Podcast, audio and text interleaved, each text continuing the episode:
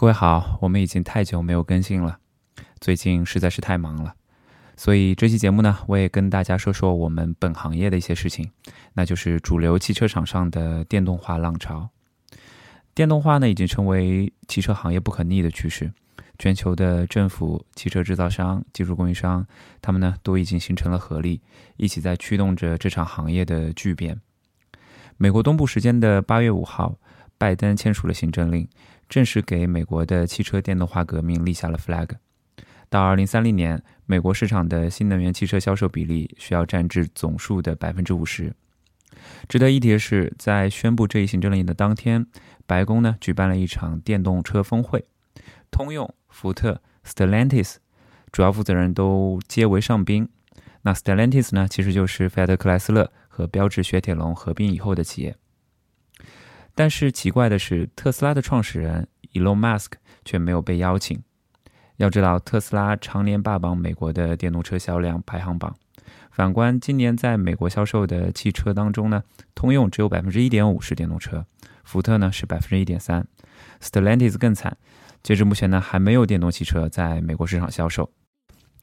对此呢，埃隆·马斯克很俏皮地转了两条推特。他首先是表态，特斯拉没有被白宫邀请，的确很奇怪。后来呢，又转了一幅网友制作的调侃的图片。这背后的原因呢，或许和工会有关。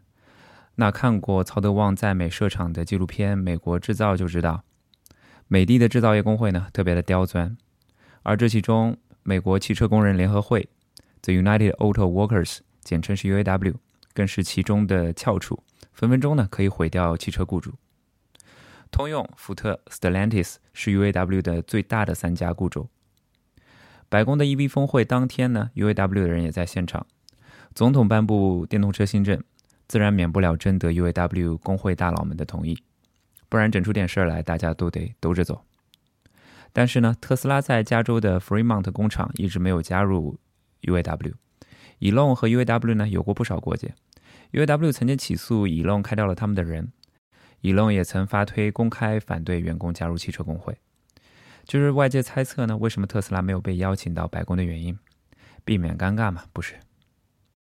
这件事也是美国传统汽车制造业盘子大、步子重的一个缩影。行业要转型，牵扯利益太多了，改革起来呢畏首畏尾。大洋彼岸的我国呢截然不同。二零一七年，伊隆马斯克访问中国，便是国务院副总理汪洋的座上宾。在此前的二零一四年，科技部部长万钢也接见了。埃隆·马斯克去年总书记正式宣布了，中国将力争在2030年实现碳达峰，2060年实现碳中和。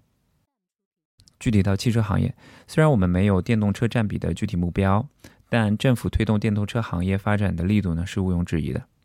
就在前两个月，工信部宣布，到2035年，我国公共领域的用车，那其中包括公用车、出租车、城市物流车、环卫清洁车等等等等。这些呢将全面实现电动化，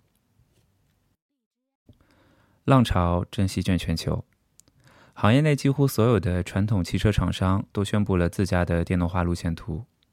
那在后面的更新当中呢，我将按照二零二零年全球汽车全年销量的排行顺序，介绍头部汽车厂商的新能源布局。那我们就先从丰田讲起。众所周知，丰田的掌门人丰田章男，他不是电动车的拥趸。去年他就曾表示，电动车的概念呢被过度的炒作，如果汽车行业仓促转型，传统的商业模式将会崩溃。只可惜市场不是谁做的大谁就说了算的，政府的干预加上消费者的用脚投票才是市场的关键。其实呢，丰田本来是电动汽车不折不扣的先锋，有着一手的好牌。他们早在八三年就开始研发电动车了。九七年，他们在美国上市了第一款量产的纯电动车 RAV 四 EV。在电动趋势还若隐若现的二零一零年，丰田和特斯拉呢展开了战略合作。当时呢，特斯拉正深陷困境，伊隆开着他的 Roadster 跑车，载着丰田章男来到了他加州的加州。这趟呢，他拉来了丰田章男五千万美元的战略投资。还说服了丰田将其在 Fremont 的工厂卖给了特斯拉，这就是我们上面提到的特斯拉现在在加州的 Fremont 工厂。只可惜双方的合作谈不上顺利，用上特斯拉电池技术的丰田 RAV4 EV 还是销量惨淡。双方呢在2014年结束了合作，在2017年呢，丰田章男还很可惜的抛售了特斯拉的股票。由此可见，丰田对于电动车呢，它不是不努力，只是努力了没有得到正反馈，就偃旗息鼓，转头去倒腾混动技术和新能源技术了，并且呢，这两项技术搞得都挺好，奈何呢，好的不一定是对的，对的又不一定是合适的。浪潮真正袭来时，丰田才开始疯狂的补作业。根据丰田汽车的规划，到二零三零年，丰田在全球范围内的电动化汽车年销量将超过五百五十万辆，EV 和燃料电池这些零排放的车型呢，将力争达到一百万辆以上。这是什么概念呢？这么说吧，二零二零年丰田汽车的全球销量是九百五十二点八万。看上去丰田对纯电动还不够笃定，是吧？规划里还扒拉着大量的混动和氢能源，是吧？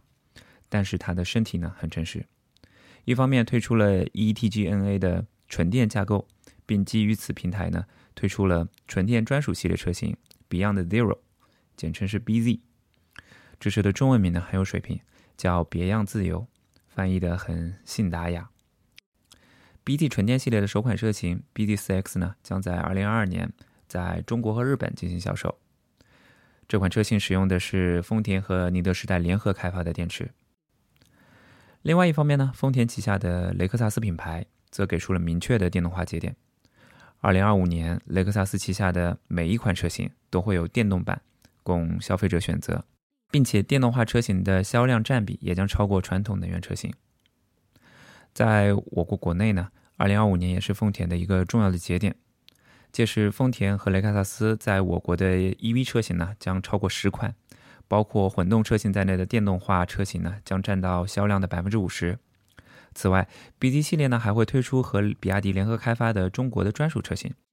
去年全年，丰田的销量是特斯拉的十九倍，但截止今天，丰田的总市值是两千九百四十六亿，特斯拉是七千零六十六亿。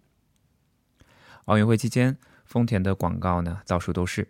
不管是电视、网络直播，还是 App 的 banner，哪儿都能看到一款萌萌哒的 LQ 纯电车型。这款纯电呢，其实是2017年丰田做出来的概念车，续航300公里。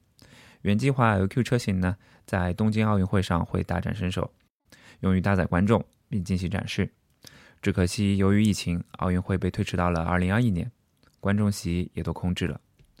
但愿 BZ 能够完成 LQ 未尽之使命，搭载全世界各地的乘客平安抵达目的地。说完了丰田，我们再来聊聊大众。大众呢是特斯拉在欧洲的门徒，在行业头部巨头当中呢，大众是走电气化路线最为坚决的。引领这次变革的不是别人，就是汽车行业的老熟人，也是我的前同事，大众现任 CEO 赫伯特·迪斯。看过《圣斗士星矢》的呢，应该知道，在黄道十二宫当中，守护巨蟹座的黄金圣斗士，中文名叫做迪斯马斯克。这哥们儿呢，不是凡人，有着敏锐的洞察力。之所以提到这哥们儿呢，是因为他的中文名当中恰好包含了现实世界中同样有着敏锐洞察力的两个人。这两个人呢，还是跨越大洋的好基友，就是迪斯和马斯克。二零一五年，当时在宝马混得风生水起的迪斯，却在宝马 CEO 的职位的竞争当中败下阵来。心灰意冷，他呢离开了宝马。据说后来五十六岁的迪斯手握两个 offer，一个自然是他现在的东家大众集团发出的，而另外一个 offer 发出的人不是别人，就是 Elon Musk。迪斯的选择众所周知，他还是留在了德国，只不过是从德国南部的巴伐利亚。搬到了北部的狼堡，加入了大众。树挪死，人挪活。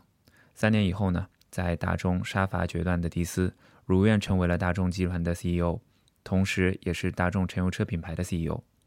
自此呢，作为特吹的迪斯开始不遗余力的在集团内推动电气化。后面的事情如果想要详细了解的话，那就 follow 我们的节目吧，我们后面再进行更新。也欢迎大家访问我们的网站 never 八四点 com，里面呢有我们的文稿的全部内容。也欢迎大家关注我们的公众号，搜索 never 八四就可以找到。今天的节目就到这边，我们下次播客再见。